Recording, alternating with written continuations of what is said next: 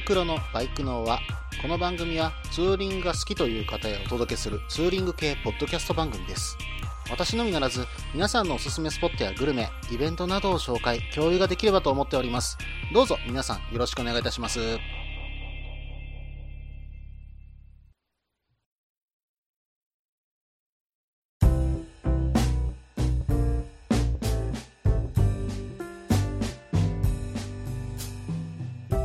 始まりました。バイクのは第34回ですね。お相手はタククロウです。どうぞよろしくお願いいたします。さて、え9月に入りまして、2回目の放送となるんですけども、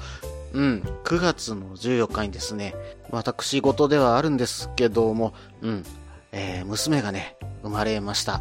もうちょっとね、本当に今、有頂天にはなってるんですけども、本当に嬉しくってですね、今後のね、うん、成長次第でもしかしたらライダーにもなるかもしれないですよね。まあ、それと少し大きくなったらね、二人でできればツーリングとかね、してみたいなっていう風に思ったりもします。えー後ろにね、乗ってバイクの気持ちよさもね、えー分かってもらえればなとはちょっと思ってるんですけどもね。うん、まあ今からね、まだまだちょっと先の話ですけども、こんな想像が、うん、できてね、本当にね、今後の、まあ、楽しみというか、えーそういうものができたなというふうに私はちょっと思っております。どちらかというと、夢ですかね。うん。まあ、娘とね、ツーリングする。これはちょっと私の今の夢となりました。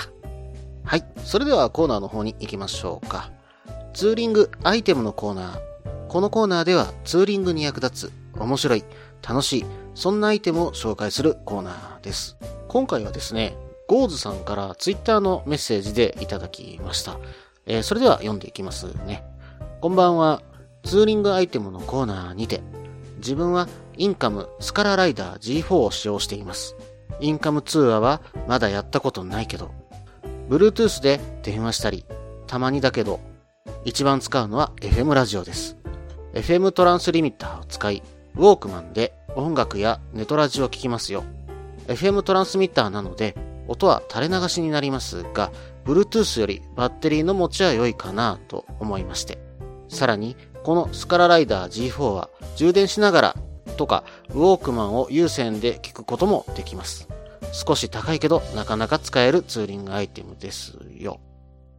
ゴーズさん、メッセージの方、どうもありがとうございました。うん、最近ね、えーつけてるライダーも多くなりましたけども、インカムの、えーお話ですね。うん、インカムですね。私も実はすごい今欲しいものの一つなんですよ。ただね、うん、私が今欲しいのはどちらかというと、レシーバーかなうん。あのー実は他の方とね、話しながらツーリングするという機会もそんなに今ないので、私はね、どちらかというと、レシーバーを使って、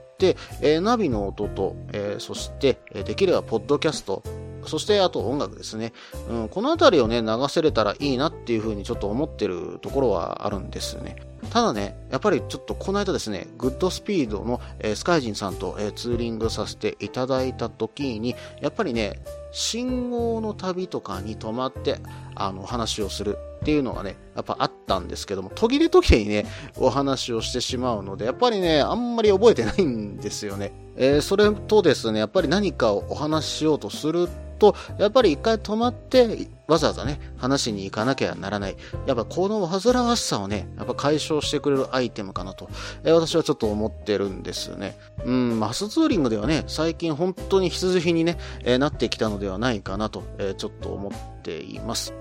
えっと、ちょっとね、スカラライダーの方、私ね、この機能を知らなかったんですけども、えスカラライダー G4 には FM ラジオついてるんですね。うん、ゴーズさんのメッセージで、え初めて知りました。うん、この FM ラジオいいじゃないですか。例えばね、阪神高速湾岸線とか流しながらね、FM ラジオ、まあ、例えば FM802 とかね、流しながら走るなんてちょっとね、考えただけでちょっと面白そうだなって思ったりもしますよね。うん、FM802 なんて本当に関西の人しか知らないとは思うんですけども、えー例えばあとは、そうだな、埼玉ナック5とかかな、うん、そんなあたりとかね、えー流しながら高速走るのなんかちょっと面白いんじゃないですかね。うん、まあ、それでね、あの、聞きたい番組とかがもしかしたら増えてくるかもしれませんしね。うん。で、やっぱりね、インカムとしては Bluetooth の機能、えー一番使う方が多いんじゃないですかね。うん。私はもう先ほどもね、お話しさせていただきましたけども、えレシーバーとしてね、インカムをちょっと使いたいなと、えー、ちょっと思っています。まあ、レシーバーだけだと、やっぱ弾のね、うん、タンデムツーリングとかがあった時に、やっぱり対応してくれないっていうのは、ちょっとね、後々考えたら、やっぱりちょっとめんどくさいかなと、また買わなきゃいけないかなというふうに思ってしまいますんでね。うん。やっぱりね、そこでもう一つメリットとしては、やっぱりスマホにつながるというのが一番のメリットなんですよね。うん、やっぱりね、ナビをするにもやはりスマホを今、私は対応してますけども、うん、やっぱりね、音声がないと結構しんどいんですよね。えー、どこ曲がるかっていうのはやっぱりいちいちね、確認しなければならないっていう作業が出てきます。それもですね、やっぱり走りながらというわけにやっぱり危険なので、えー、それはできません。ということはやっぱりね、え、どこかに止めて、また地図で、あ、あそこを曲がるんだっていうふうなことを確認した上で、え、またね、近くまで行ってまた確認するって、そんなね、めんどくさい作業がやっぱ発生しちゃうんですよね。これがね、音声があったらやっぱ違うんですよね。音声があると、あと何百メートル先で右です。何百メートル先は直進ですっていう風に言ってくれるだけで、その確認作業はなくなるわけじゃないですか。うん、このね、音がないままナビを使う。これはね、正直言うと、今まで通り地図を持って走ってた頃と大して変わらないと。それがね、このインカムを使うこと、まあもしくはレシーバーを使うことによって、で本当にね、ちゃんとしたナビにやっと進化するんじゃないかなっていうのをね、最近よくよく気づきましたね。うん。しかもね、iPhone、Android、えー、両方ともに、えー、共通することなんですけども、えー、Google マップをね、使ってナビをされる方も結構いらっしゃるかと思うんですが、うん、これがですね、やっぱりね、もう一癖あるんですよね。当然、音声がない、まあ、音声流れてるんですけども、まあ、走ってる最中はまあ聞こえないじゃないですか。もう一つは、やっぱりね、昼間、本当に、えー、お天道さんがさんさんと降り注ぐ夏の日ですよ。これがね、全く画面がね、どんだけ明るくしても見えない時があるんですよね。うん、まあ、光量の問題だとは思うんですけども、まあ、日陰のね、なんかバイザーみたいなものを iPhone かなんかにつけてあげれば見れるんでしょうけども、それもね、また、いちいちつけたり外したりするのめんどくさいわけじゃないですか。やっぱりどっかね、えー、道の駅とか、えー、サービスエリアに止まった時にはパッと外さないと盗まれる危険性も出てきますのでね。まあ、見事にね、その部分、まあ、音声があるだけで解消していただけるわけじゃないですか。これはね、本当に iPhone、Android を進化させる素晴らしいアイテムだと私は思いますね。うん。それとね、やっぱりもう一つしたいことといえば音楽。もしくはね、まあこういったポッドキャストをね、えー、聞きながら、えー、走るっていうことをしてみたいというふうに私はちょっと思うんですけども、えー、皆さんどうなんでしょうかね。うん。やっぱりね、ポッドキャストをね、僕聞きながら走ってみたいなってっていうのはね、あるんですよ。ただね、やっぱり喋ってる内容を一つ一つ聞き取るのはちょっと難しいんじゃないかなと。えこれはね、楽園会さんの方でもちょっとお話はされてたことなんですけども、音楽の方はさらさらと流してね、えー、聞き流していけるような部分。でも、ポッドキャストを聞くと、えー、言葉の文章をね、やっぱり聞いていかないと内容が伝わってこないよっていう部分。やっぱりね、音が、えー、ちゃんと聞き取れないと、ポッドキャストって聞きにくいんじゃないかなっていう話を楽園会さんの方でね、えー、されていました。うん、確かにね、そういった部分、えー、音楽はね、えー、流してるんで、途中、まあ、聞き流しながらやって、どっか途中で飛んだとしても、え、問題ないかと、私も思います。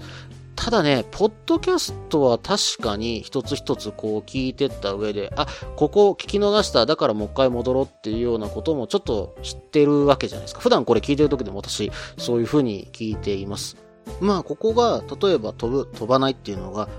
例えばですよ、音質の問題。だったとしたら、これはね、あの、レシーバーの問題、もしくは、えー、スピーカー側の問題、この二つがね、えー、なんとか解決できれば、どうにかなるんじゃないかなっていう方のね、思いがあります。例えばね、パソコンとかでもサウンドカードを変えるだけ、まあ車とかでも、えー、例えばオーディオデッキ変えて、アンプを変えて、音質を良くする。まあこういう技が取れるわけじゃないですか。えー、そうなるとね、インカム自体で多分その音質っていうのが変わってくると思いますので、いろんなね、印鑑をちょっと試し聞きさせてもらえるようであれば一度してみるべきだと私は思いますね。やっぱりね、低音重視とかになってしまうと音楽は確かにいいのかもしれませんけども、えー、ラジオとかね、えー、聞く時の声とかが聞きづらくなってしまったりすることもあるようですし、えー、自分がね、一番聞き取りやすい、一番聞きたいポッドキャスト、一番聞きたいラジオ、これを聞き取りやすい音質で、え聞けるもの、これをね、やっぱちょっと探してみるっていうのがね、一つの手だと思います。まあ音質っていうのはね、本当にあの、個々によって、え、聞こえ方っていうのが変わってくるかと私はちょっと思うので、うん、まあできる限りね、えー、友人が持っていれば、これはこんな音するんだよっていうのを聞かせてもらえれば、えー、だいぶね、選び方っていうのも変わってくるかと思います。まあそんなにね、安いものでもありませんのでね、うん、できればね、試せる場所あれば、えー、ぜひ試してください。えー、二輪館さんとかバイクワールドさん置いてはいるけども試せるのかな？もしね、え、試せるような機会がありましたら、え、教えていただけないでしょうか？えー、ぜひよろしくお願いいたします。ますゴーズさん、メッセージの方、本当にありがとうございました。えまたこういったね、アイテムとか、え本当に、あと、長野だったらね、本当に美味しいものいっぱいありそうじゃないですか。またね、えメッセージの方送ってください。えどうぞよろしくお願いいたします。それでは前半これにて終了しようと思います。え続きは後半ですが、その前に CM です。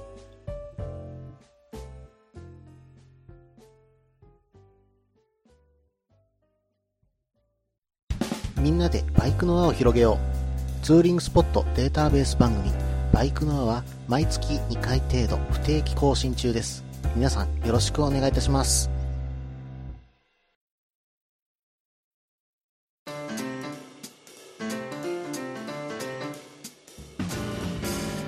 はい。ここから後半です。えー、後半はですね、え別のコーナーに行こうと思います。旅先グルメのコーナー。このコーナーでは私、もしくは皆さんから投稿いただいた美味しいお店、名物を紹介するコーナーです。今回はですね、ハピコさんからメールの方をいただきました。えー、私いつもね、ツイッターの方で絡まさせていただいてどうもありがとうございます。えー、シャドウに乗られてるんですかね。えー、ちょっと画像を見る限りはシャドウかなとちょっと思ったんですけども。うん、黒のシャドウでホイールにね、あの赤のラインが入ってて、これがワンポイントになっててかっこいいなっていうふうにちょっと思いました。それでは読んでいきますね。件名、はじめまして。船寿司ソフトの回を聞いて、そういえばと思い、ソフトネタスポットとして初メッセーです。埼玉県秩父近辺が好きなのですが、道の駅荒川隣にある鈴広庵には、えー、餃子ニンニクソフト。これも強烈ですよ。過去、お味はそれほど悪くないけど、えー、リピーなし。ソフトクリームの種類が多いです。ブルーベリーとかフルーツソース系がおすすめ。ここは SL がそばを通る道の駅なので、時間合わせてバイクとの撮影ポイントを探すのも手です。荒川には、えー、ハス池もあるので、花が咲く7月末に楽しんできました。ツーリングスポット、大滝食堂のバイク弁当は少し前に休業してしまったのはバイカーとしては残念でしたが、わらじカツ丼の安田屋や、えー、野坂の豚丼、えー、過去、どちらも激込み注意。と、美味しい店を探していくのが好きです。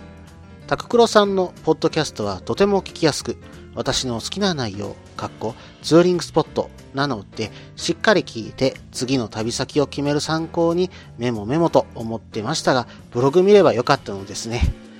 年内はもうロングは行かないと思うけど、四国、九州、北海道、まだバイクで走っていないので行ってみたい場所です。かっこ、雪が降らなければ寒くても乗ってきますよ。それと、タククロさんおすすめの和田ラジオさんのポッドキャスト聞いてますよ。初メッセで書きたいこと書いたので長文乱文お許しください。えー、ハピコさん、メールの方どうもありがとうございます。うん、船寿司ソフトへの対抗馬ですかね。えー、餃子ニンニクソフトですか。うん、これまたね、刺激的なソフトクリームが来ましたね。うん、まずね、ちょっと餃子ニンニクとは何なのかということでね、えー、説明させてもらおうと思うんですけども、まず餃子ニンニク自体は、えー、山菜と言ったらいいのかな。うん。えっ、ー、と、実は味はね、ちょっとニンニクに近いんですけども、うん、玉ねぎとかね、えー、ニンニク、ニラとかと同じユリ科の、えー、ネギ属の多年草なんですね。うん。で、一応近畿から、えー、北海道にかけて一応あるんですけども、東北よりね、えー、南側だと、本当にね、あの、高山植物みたいな感じでね、ちょっと高い山にまで行かないと、うん、生えてないんですよ。うん。で、これね、僕一回食べてるのを何かのテレビで見たことはあるんですけども、北海道でね、うん、なんかジンギスカンに、混ぜて焼いてるのを見たことがあるんですね。うん。で、実はこの餃子ニンニク、北海道の特産として実は知られているんですね。うん。で、流通しているもののほとんどは北海道産のものになります。うん。しかもね、これ味と香りが結構独特なんですけども、うん、結構ね、これ食べるとね、ものすごいニンニク臭くなるんですよね。うん、ただね、これよりも癖があるのが結構ね、食べやすいっていう風にも言われてるんですね。うん、これ僕も一回どこかで食べたことあるんですけども、ちょっとだいぶ過去なんでね、えー、忘れちゃったんですが、ただね、うん、アイスクリームに、まあ言ったらニンニクです、の味がするものですよ。合うのかっていうのはね、正直言うと思うところがあります。うん。で、これ自体は、えー、道の駅荒川というところでね、えー、380円で売ってるんですよね。で、実際ね、これちょっと調べてみて、写真を見てみたんですけども、まあ、あの、ソフトクリームの上に、えちょっとね、ちっちゃいラスクみたいなのが乗ってて、で、その周りに、多分これすりおろした、うん、餃子ニンニクと何かを混ぜたようなソースをダラダラっと、まあ、あの船寿司ソースのようにかけてるんですね。緑色のね、ソースがかかってるんですよ。うん。これね、見た目あんまり実は良くないなっていうような本にちょっと思うんですけども。うん。まあ、ただね、ニンニクとアイスクリーム。正直言うと、食べたことのない組み合わせじゃないですか。まあ、あの、どんな味がするのかなっていう興味はね、本当にあります。うん、埼玉でね、どなたか、うん、秩父に近い方、食べに行ってもらえないですかね。うん、た、食べたいのはね、あの、いや、山々なんですけどね、やっぱりちょっと関西からだと、いや、足もちょっとね、秩父まで行くとないとちょっと遠いんで、できればね、あの、食べた感想、まあ、どんな味がするのか、といったものをね、ぜひぜひ送ってください。お前食べる気ないだろって言われたらそんなことはないですよ。食べたいとは思っておりますんで、その点はご了承ください。はい。それではもう一つ書かれてたものいきますね。うん、バイク弁当ですね。えー、大滝食堂さんですね。あ、今、休業中なんですね。えー、2016年のね、2月28日から、えー、今、人手不足でね、え、休業されてるということなんですね。で、こちらのね、バイク弁当、え、っと、お弁当箱が、えー、タンク型でね、まあ、有名な、え、お弁当ではあるんですけども、面白いのが、え、普通のね、お弁当、これをノーマルとして1000円で売っています。で、次に、えー、ボアアップ。これはご飯大盛りで1100円です。うん。で、えー、これは R バージョン。これが肉増しで1200円です。で、多分これはご飯大盛りと肉増し両方やった場合でしょうね。フルチューンで1300円でございます。うん、なかなかね、名前の付け方がオツでいいじゃないですか。で、今はまあ確かに休業中なんですけども、どうもね、関西は売っててるんじゃないかな。あの、関西で、えー、売らなくなったっていう話はちょっと聞いていないんですけども、うん、あの、ハリテラスでね、これ一時期食べれたと思うんですよね。うん。で、もう一つ、えー、大阪だとね、KTM カフェでも食べれたような覚えがあります。これね、お弁当箱がね、本当にタンクの形してるんで、なかなかね、いいおしゃれアイテムになるかと思うんでね、これね、一度買って、えー、家にね、持って帰ってお弁当箱として使ったら、もうバイク好きっていうのがバレてはしまいますが、えー、なかなかね、持ってるだけでもいいアイテムになるんじゃないかなと、ちょっと思います。うん、関東の方はね、あの、できれば大滝食堂さんの方に行っていただければと思うんです。で、大滝食堂さんも今ツイッターの方を調べてみたらですね、うん、あの、秋口に、えー、今のところ営業再開の予定だということが書いてありましたので、もうそのあたり多分ホームページの方とかで、えー、知らせられると思うので、ぜひね、あの、皆さん行ってみてください。ちなみにこのお弁当の中身なんですけども、えー、豚の、えー、味噌煮と、えー、それと、えー、しゃくしなと、なめこのつくな煮と、えー、と、鶏の卵かなあ、うずらの卵ですね。うん。これが入ってご飯の上に乗っかっているといったものです。非常に美味しそうに見えますよ。うん。豚の味噌煮、これね、ほんとテラテラ光ってね、写真を見る限りは絶対美味しいと思うんですよね。うん。これ持ってってね、どっか道中で食べる。これもなかなかおつなもんじゃないでしょうか。はい、えー、それでは次を見ていきますね。うん、次に書かれていたのは、わらじカツ丼の安田屋さんですね。うん。これはですね、私も聞いたことはあるんですが、ちょっと行ったことはないんですけども、秩父といえば、わらじカツ丼っていうような感じでね。うん、昔、そうだな、関東にいた頃に何かで、そうだな、昼の番組か何かでね、えー、紹介されてたようなイメージがあります。本当にね、あの、でかいカツなんですよ。うん。で、それが、まあ、ドブ漬けしてあるのかなソースにドボンとつけたような感じの、えー、カツが2枚乗ってます。で、これがね、まあ、平べったくて大きなカツなんで、わらじを連想させるということで、えー、こんなわらじカツ丼という風な名前がついているそうなんですね。うん。で、これの元祖というのがこの安田屋さんだそうなんです。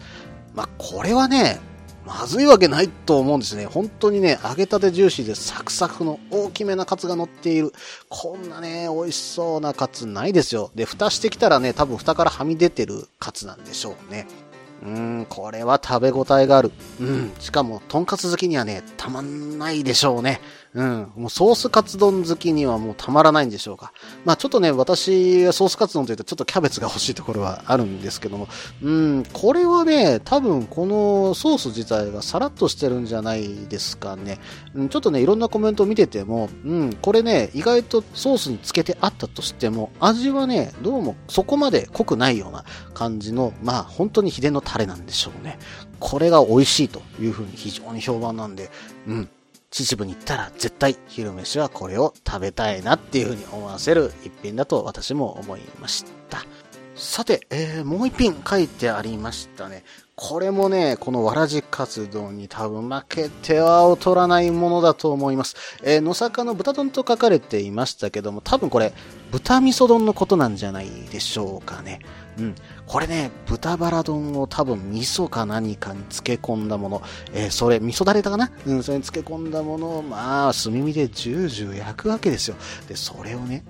惜しげもなく、白いご飯の上にさらっと並べて、え、上にネギがトンと乗ってる。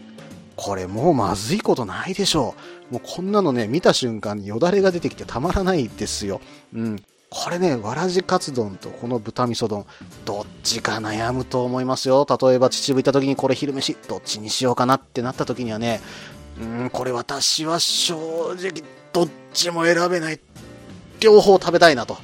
いうふうにね、思っちゃいますね。できればね、半々にして、えー、友人とね、二人で行って食べたいものですけどね。うん。で、ちなみにですね、この豚味噌丼の、え豚に関してなんですけども、昔はね、あの、漁で取られたイノシシ、これをね、保存するために、えー、味噌漬けにされたというふうに言われています。で、これをね、えー、イノシシから、えー、次第に豚になって、えー、秩父名物として味噌漬けが作られたというふうになっています。まあ、その伝統がね、ちょっとあるということで、もともとイノシシがあったということであれば、イノシシもね、これで食べてみたいなっていうのはあるんですけどね。もしかしたらね、裏メニューとかでないんですかね。どこか、えー、食べれるとこがありましたら、どなたが知ってれば教えていただければ嬉しいかなと思います。さて、えー、次に書かれていた内容なんですけども、このバイクのは、えー、とても聞きやすく、私の好きな内容なので、しっかり聞いて次の旅先を決める参考にというふうに、えー、書かれていました。うん、これはね、本当に嬉しいと私は思っております。私もね、あの、自分の好きな行きたい場所っていうのを知りたくて、このバイクのは、えまず最初に立ち上げさせてもらったところがあります。まあ最近はもう一つ、えー、夢ができてきまして、え、できたらね、え、みんなが、えどこかいい場所、ツーリングで行くとこないかなって思った時に、えー、ちらっとね、うちの番組のことを思い出していただいて、えー、すか、こういうとこあったなあそういえばこういうとこ行ったし、うん、こんなところみんなに教えてあげたいなっていうところとかね、ありましたら、えー、ぜひね、投稿いただいて、みんなにね、伝えるっていうようなことができたらなっていうふうに思っております。まあ、そんな番組をね、目指していこうと思っておりますので、皆さんどうぞよろしくお願いいたします。えー、ハピコさん、メールの方どうもありがとうございました。またね、あの、メールの方ぜひぜひ送ってください。あの、関東の方もね、あの、私の方募集させていただいてますし、えー、一時期ね、私も関東に住んでたこともありますんでね、うん、紹介できるところ、また調べてね、お話できるところあるかと思いますんで、ぜひともよろしくお願いいたします。えー、それでは後半の方、これにて終了しようと思います。続きはエンディングなんですけども、その前に CM です。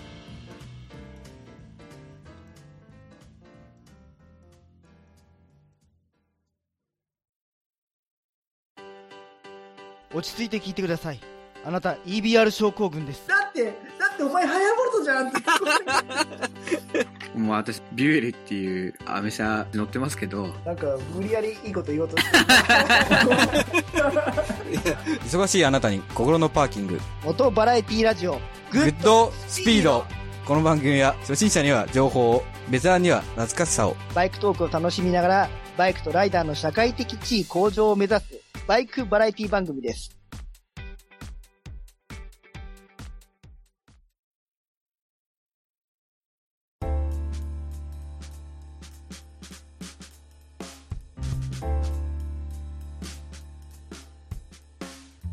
はい、ここからエンディングです。エンディングではですね、ちょっとね、バイクの輪でイベントをやろうかと思ってますので、その内容をね、お話しさせていただこうかと思っております。えー11月の26日土曜日なんですけども、えーバイクの輪1周年記念の飲み会をね、開催させていただこうと思っております。えー実はこのバイクのは2015年の11月24日、これが第1回の放送日だったんです。まあこのままね、11月まで続けさせていただければ、えーちょうど1周年という風になります。うん、ここまで、えー34回ですか。えーこのままね、11月まで続けていくと、そうですね、38回ぐらいまでは、えー続けることができるかと思います。あ、一応うちの番組月に2回っていう風にね、CM の方で、え入れさせてもらってますが、まあ不定期なんで、基本的には2回、もしくはプラス1回、2回ぐらいできたらね、うん、それがいいペースかなと思って放送させていただいております。まあちょっとこれ以上ペース上げちゃうとどっかでプツッと切れちゃいそうなね、感じがしますんで、このぐらいで、許してくださいね。うん。それとあと飲み会の方なんですけども、うん。このイベント、えー実はグッドスピードさんとね、えー合同でイベントをさせていただこうかと思っております。うん。スカイジンさんの方から、えー実はメッセージの方を受けているんですけども、竜神スカイラインを北海道化しようというのが、えーグッドスピードさんの方のテーマらしいです。うーん、ちょっとね、実はそれなんでそういう風になってるのかっていう理由はね、私の方は聞いてませんので、ん、どこかでね、グッドスピードさんの方でお話しされるかと、えー思います。そうだな、竜神スカイラインか。でもちょっとね、うん、最後、まあ、今シーズン最後にどこかでね、一回行っときたいかな。実はね、私、あの、ゴマサンタワーまで、えー高野山の、えーそうだな、えー奥の院のあたりからね、うん、ゴマサンタワーまでは、えー行ったことあるんですが、そこから先まではね、実は行ってないんですよ。できればね、竜神までね、行って温泉入ったり、まあ、一泊したりしたいっていうのがね、えー本当の希望なんですけども、なかなかね、ちょっと機会がなくて行けてないなっていう思いがあります。うん、まあでも、ゴマサンスカイタワーまでのね、道もなかなかダイナミックでね、えー私結構面白くて好きなんですけどもね。うん、そうそう。私ね、高野山のごま豆腐、これがね、結構大好物なんですよ。